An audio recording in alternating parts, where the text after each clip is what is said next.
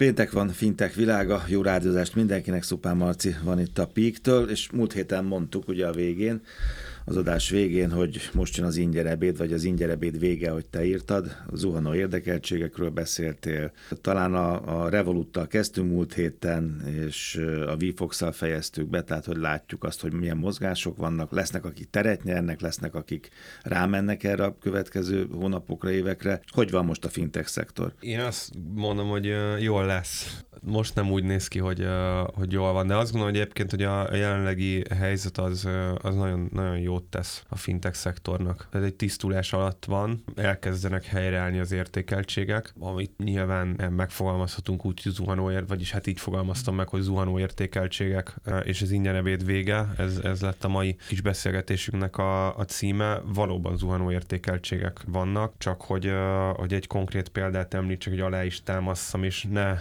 lehessen azt mondani, hogy, hogy pánikot, pánikkeltők vagyunk. Fontos, 45,6 milliárd dolláron vont be a, a Klarna ez egy éven belül tőkét, most pedig 6,7 milliárdos értékeltségen vontak be tőkét, ami hát most 15 százalék, igen, 15 százalékára esett, nem 15 százaléka. Igen, 85 százalékos mínusz. Brutális. Beszélünk arról, hogy a bitcoin hogy vissza esett 60 ezerről 20 ezer környékére, Hát ez olyan, mint hogyha 9-10 ezer környékére esett volna vissza, eshet még. Nagyon izgalmas a Klarnának a kommunikációja. Egyrészt korábban olyan hírek voltak, hogy 30, aztán 15, aztán 10 milliárdos ért- értékeltségen fog tőkét bevonni, ebből lett végül is ez a 6,7, és azt nyilatkozza a CEO, hogy uh, alapított CEO, hogy, hogy ez gyakorlatilag szándékos, és ők uh, elraszták ide.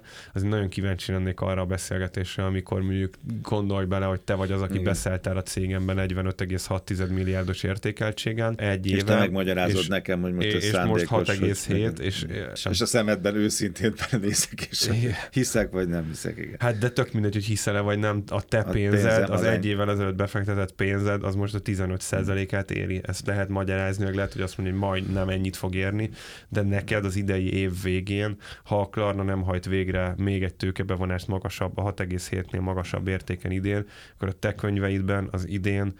Be kell könyvelned egy 85%-os bukót, mint kockázati tőke alap. Kész ez, ezzel. ezzel nem, ez... nem feltétlenül érezném magam komfortosan. Igen. Hát de én se. Úgyhogy Jó, tehát mély repülés, ugye, mert hozod a Stripe-ot is ide. Mély, mély repülés, a Stripe azért kisebb uh, mély repülésben van, ott azt uh, mondják, milyen külső elemző források. Ugye azért a Stripe egy jobban elemezhető cég, mint a Klarna. A Klarna sok szempontból egy fekete doboz. Azért a, a Stripe nagyon készül a tőzsdei bevezetésre, közzé tesznek egy csomó jelentést, tehát ott jobban, tehát jobban lehet látni, hogy mi a helyzet. Transzparens. Abszolút, 20, még nem annyira, mint egy tőzsdélevő cég, de, de, a felé de, de a felé tart, igen, 28%-os értékcsökkenésről számolnak be, a, vagy ezt prognosztizálják a, a külső elemzők, ami így is egy jó kis cégértéket jelent. Az utolsó tőkebevonásuk 95 milliárd dolláron történt, tehát a Stripe a legértékesebb magánkézben levő, vagy hát nem tőzsdén levő fintech cég világszinten, de azért a 28 százalék is. Jó, de ez egy hullámvasút. A Paypal-t is ide vetted ott tavaly komoly, augusztusi csúcsának hát, a negyedét éri. És hát, hát utazhatunk itt tovább, igen, mert ugye eddig, eddig kockázati tőke, tőkéből finanszírozott cégekről van szó, és nagyon szépen látszik az, hogy a kockázati tőke alapok, vagy a kockázati tőke, hogyha így megszemélyesíthetjük ezt a pénzformát, elkezdtek kikényszeríteni, a, elkezdett jó árusítani gyakorlatilag. És ezzel nem nagyon lehet mit csinálni, mert vagy bevonsz pénzt, vagy csődbe fogsz menni. A Revolutot olyan szempontból hoznám ide, hogy ez is egy hírünk itt az elmúlt két hétből, hogy lenyilatkozta a Revolut, hogy legalább két évig bírják pénzzel. Ez ilyenkor baromi sokat ér. Hogy nagyon sokat ér, amikor azt tud, hitelesít, meg hát nem kell elmenned pénzért. El lehet mondani, hogy jó, tényleg fele értékeltségen a pénz jó, de nem kell. Tehát az értékeltségem ugyanott van, mint az utolsó. Úgyhogy ilyen szempontból a Revolutnak mázia van azzal, hogy akkor csinálta az utolsó tőkebevonási körét, amíg tartott ez a hype. És igen, ahogy behoz itt a képbe a, a Paypal-t, ugye az teljesen más a helyzet, mert egy tőzsdén levő cég, és egyébként egy nagyon érett, brutális, tehát egy, a Paypal-nál egy olyan szolgáltatás van szó, ami, amit nem öveznek kérdőjelek. Hát azért egy Klarna körül ott vannak a kérdőjelek, hogy a BNP egy hype, vagy, vagy kidurran, vagy csőd, vagy, vagy igazából ők okozzák az éhalált majd az embereknek, vagy tehát hogy ott egy csomó ilyen kérdés van, ami okozhat, aminek rossz az optikája. A PayPal-t ezt használják világszerte majdnem fél milliárdan, a világ szinte összes országában elérhető, Japántól kezdve Kínán át egy csomó leánycége vagy vegyes vállalata van, tehát egy iszonyatosan kiterjedt valami, brutálisan feltrédelték a tőzsdén, most meg a 25%-át éri a, a, a csúcshoz képesti árának, ami azt gondolom, hogy elég kemény, tehát hogy uh, itt egy, egy tőzsdei Jó, de akkor legyen egy tendencia, akkor ezeket vegyük végig, és akkor utána mondjál valamit. Itt van a Wise, itt van a Nubank, ugye? Igen. Ezt a hármat hoztam, lehetne hozni Jó. több, egy, le, lehetne hozni egy lemonédet, De mind ami... a felére, a harmadára, a negyedére a... értékelődik tulajdonképpen. Ezeknek az óriásoknak. És csak egy fél mondat, azt most ezt ne is reagáld le, hogy értem, hogy most elkezdtünk fanyalogni a, a Revolutnak a BNP-jén, de hát az mekkorát söpört itt át a, a világon ez a dolog, hogy most majd később fizetek. Most meg egyszer csak már vannak ilyen erkölcsi skrupulusaink, hogy ho, ho, ho, hát lehet, hogy ez taszítja majd az ég. Oké, okay, értem. Nem, az alapvetően szóval az, nem gondolom. Azt mondod, hogy az fog menni, nem? Hát ha mikor, ha recesz, biztos, nem? biztos, hogy fog menni. Mégis. Az a helyzet, és az a teljes kép, mondtad, hogy vegyük ezeket végig, és, és, és utána mondjak egy, egy összképet. Uh, azt látjuk, hogy uh, még, még egy ilyen mutatószámot én hozzátennék, a NASDAQ 30% mínuszban van idén, tehát a, a technológiai cégeket tömörítő tőzsdeindex 30% mínuszban van, szemben a fintekekkel, akik meg ilyen, ahogy mondtad, ilyen 50 és, és 90% közötti uh, mínuszban vannak. Két dolog okozza ezt. Egyrészt a, a globális makrohelyzet, tehát a 30%-os NASDAQ, az Tehát, az hogy minden, magyarul minden. Igen, minden. és ezen belül ezek jobban. Igen. Ezek jobban. Ami miatt jobban, az egész egyszerűen azért van, mert egy új szektorról van szó, és nincs akkor a profitabilitás, és nincs akkor a biztonság. És most olyan világot élünk, olyan évek következnek, ha vége van a jegybanki easing programoknak, hmm. tehát gyakorlatilag elkezdték elzárni, vagy már drasztikusan elzárták a pénzcsapokat, tehát nincs, nincs likviditás teremtés a piacon, ami mind vállalati szinten, mind intézményi befektetői szinten, mind lakossági szinten problémás. Gondolj bele, a Covid alatt az amerikai kormány elkezdett effektív pénzt osztani a lakosságnak, mellette volt egy lockdown, tehát gyakorlatilag kaptál pénzt, de nem tudtál kimenni az utcára, nem tudtál elmenni nyaralni, nem tudtad elkölteni. Máshol Mit csináltál? Elkezdtél befektetni. Ez, ez egyértelműen kriptohypot okozott például, meg, meg, meg részvénypiaci rallit okozott. Meg nyilván erre rátevődtek az intézményi pénzek és a, és a vállalati szektornak a szabad pénzei most meg uh, elkezdett mindenki orba szájba nyaralni, elindult egy inflációs, egy drasztikus inflációs nyomás, tehát a tejkenyér drágább, nincs ingyen pénz, és ráadásul a jegybanki lazító programoknak is véges, sőt például a Fed átfordult már, és uh, havi szinten közel 100 milliárd dollár pénzt szipkász ki a piacról, tehát kvázi közel 100 milliárd dollárt megszüntet minden hónapban. Az nincs. Nem nyomtat? Nem nyomtat, hanem, hanem, hanem megsemmisít. megsemmisít. Ez iszonyatos uh, negatív nyomást okoz, és nyilván ilyenkor alul, ahogy egyébként a ralliban felül teljesítette a te a nasdaq a, hmm. mondjuk egy fintech szektor, meg egy kriptoszektor. Most meg alá. Most visszaadják az azt által. a pluszt, és ráadásul az egészhez erre a logikai ívre rátevődik az, hogy, hogy a profitot keresik a cégek, tehát a, a befektetők. Tehát olyan cégeket keresnek, ahol akár osztalékágon is lehet keresni, de legalábbis a profit az, az egy tartóerővel rendelkezik az árfolyamban. És most. És, ezek és holnap, és nem három így, év múlva. Így van. Ugye így, így, tehát nem ígéret Úgyhogy a, ezek, ezek történnek most, igen, tehát nagyon megsínli a fintech szektor ezt. Én személy szerint egyébként azt gondolom, hogy ez jó a fintech szektornak, mert, mert megtisztítja, nagyon sok csődről és felvásárlásról beszélünk, ha már Nubankot említettük, egyébként ott van egy nagyon izgalmas cikk, ezt nem tettük még közzé, ezt majd a, a műsor utáni napokban fogunk erről egy picit írni egy elemzősebb tartalomban. Warren Buffett ugye beszállt fél milliárd dollárra a tavalyi évben a, a Nubankba az IPO hmm. előtt. Amikor ő beszállt, akkor lehetett sejteni, hogy akkor itt hamarosan tőzsdei bevezetés lesz. Azóta 56% mínuszban van Warren Buffett alapja, Berkshire Hathaway konkrétan, vagy itt a holdingja, a, a Nubankos részesedését tekintve ami a hat Nagy leg, buktája, legrosszabb, igen, hat igen. nagy buktájában van benne, a Top második, hatban más, benne van. top Negatív 6-ban, top igen, a hat, második uh, helyen. Én azt gondolom, hogy ez lesz majd a top 6-ban, a pozitív top 6-ban is. Hmm. Tehát, hogy uh, nem tartok ettől.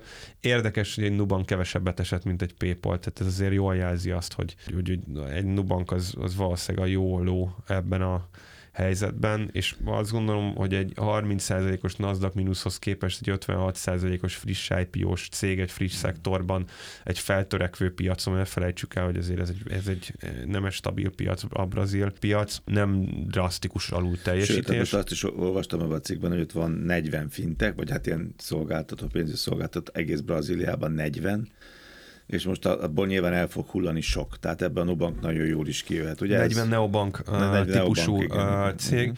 Ez sok el fog hullani, illetve arról írtunk mi már a fintech.hu egy pár héttel ezelőtt, hogy elkezdtek, annyira jól föltőkésítette magát a, a Nubank, hogy elkezdte felvásárolni Igen. ezeket az elhulló, de ügyfélszámmal és vagy technológiával és vagy piacismerettel rendelkező cégeket, úgyhogy a, én azt gondolom, hogy a Nubank ebből nagyon jól, konkrétan egy nagyon komoly győztese lehet, de azt is gondolom, hogy, hogy nem volt egészséges. Én erről a Covid előtt óta beszélek, hogy fintech lufi van, és hát most látszik, hogy van ha nem lenne, akkor nem lennének 80%-os bukók, ha nem lennének 30%-os bukók, mint egy, mint egy NASDAQ esetében. És akkor most van vége az ingyen ebédnek, azt még azért varjuk el, mert ez fontos, és erről is évek óta beszélsz. Hogy ezt te nagyon utálod azt, a, amikor... Ugyanerre a, a, a, a logikára ül föl, az így van, hogy, hogy gyakorlatilag azok a típusú szolgáltatók most elkezdenek elvérezni, akik ingyen adnak mindent és, és arra... Csak lehet, azért, hogy minél több ügyfelet gyűjtsenek maguk alá. Lehet, hogy ez éppen egy rossz életszakasz, hogy nézd meg a Revolutot, hogyha a Revolutot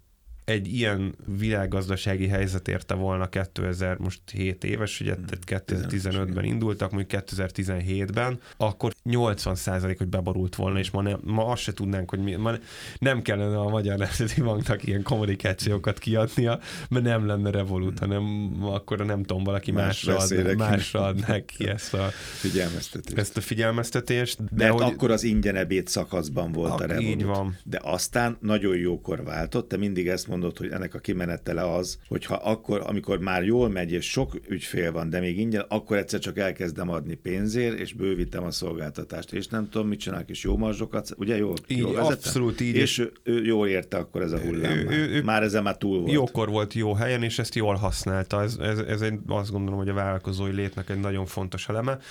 Nem így van ez a Varó bankkal, aki egy Revoluthoz nagyon hasonló amerikai szolgáltató, és gyakorlatilag nagyon érdekes, arra építették fel az üzleti modelljüket, ugye mindig mondom, hogy az európai, meg az amerikai, vagy az európai és a, a világ többi Ezen része túl. között van egy nagyon nagy különbség a kártya szolgáltatások között. Európában a, a bankközi jutalékot az EU 0,2%-ban bekorlátozza, ez az az összeg, amit kap, vagy ez az a hányad, amit, a, amit egy kártyás költésből megkap a kártya kibocsátója. A világ többi részén ez nincs, jellemzően nincs korlátozva, vagy sokkal lazábban van korlátozva az amerikai kibocsátók simán 2-3 százalékos bankközi jutalékot kapnak, tehát 10-15-szörösét az európainak. És ha belegondolsz, akkor az összes kártyás költésnek a 2-3 százaléka a sok pénz, abból lehet céget építeni, a 0,2 százaléka meg, meg abban az éppen fedezi egyébként a, kártyatársági tranzakciós díjakat. És a Varóbank gyakorlatilag arra építette föl az üzleti modelljét, hogy bankközi jutalékból él.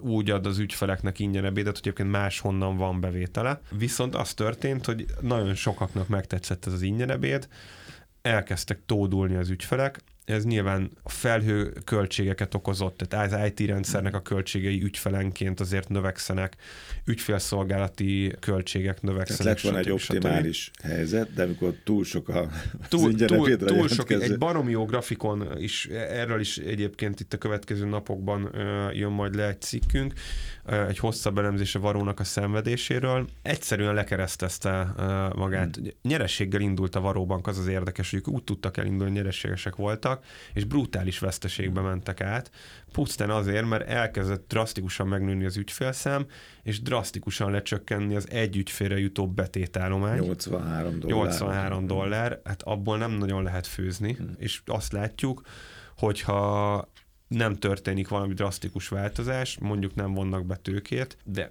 ez tipikusan egy olyan helyzet, ahol nem nagyon fognak tőkét adni. Vagy én, én itt azt tudom elképzelni, hogy valaki alájuk nyúl és felvásárolja őket, ami egy tök jó forgatókönyv. Tehát valószínűleg az utolsó körös befektetőknek nem, vagy az utolsó hmm. két körnek nem, de az alapítóknak még nagyon jól el is sülhet, hmm. ha jó megállapodásokat kötöttek a, a tőkebevonási folyamatban, mert két millió ügyfelet azért az, az ér pénzt, mert, mert azoknak egy bank el tud adni jelzárok hitelt, autóhitelt, lekötéseket. Két millió sok, ezt szoktad mondani, igen. De ha nem történik valami, akkor valószínűleg január-februárban, jövő év első felében beszámolhatunk egy újabb csődről.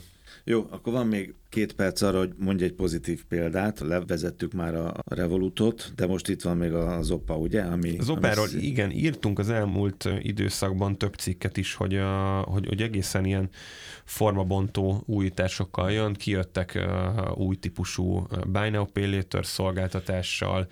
Ugye az OPA egy peer-to-peer, angol peer-to-peer hitelező platformként indult, tehát személyek közötti hitelezést processzál gyakorlatilag, és amikor elég ügyfelük lett, akkor átálltak, megszerezték a neobanki, gyakorlatilag egy ilyen korlátozott banki licenszet az Egyesült Királyságban, és elkezdtek Revoluthoz hasonló hmm. szolgáltatást nyújtani. Annyiban másként, hogy nagyon fókuszálnak a, az Egyesült Királyság piacára, azért ez egy nagy piac, és, és nagyon fókuszálnak az értéknövelt pénzért adható szolgáltatásokra, és úgy néz ki, hogy bejött ez a számításuk, mert hogy átfordultak nyereségbe, és nyereség konkrétan nem csak nem csak az történik, hogy jó árazással tudnak tőkét bevonni, vagy nem fenyegeti őket csőt, hanem gyakorlatilag nyereséggel tudnak üzemelni, ami azt gondolom egy, na- egy nagyon jó példa ebben a, a helyzetben, hogy ezt lehet így is csinálni, és jól rávilágít arra, hogy megint csak most nem az a piaci mm. szituáció van, amit a Revolut mondjuk 2015 és 2021 között befutott, hogy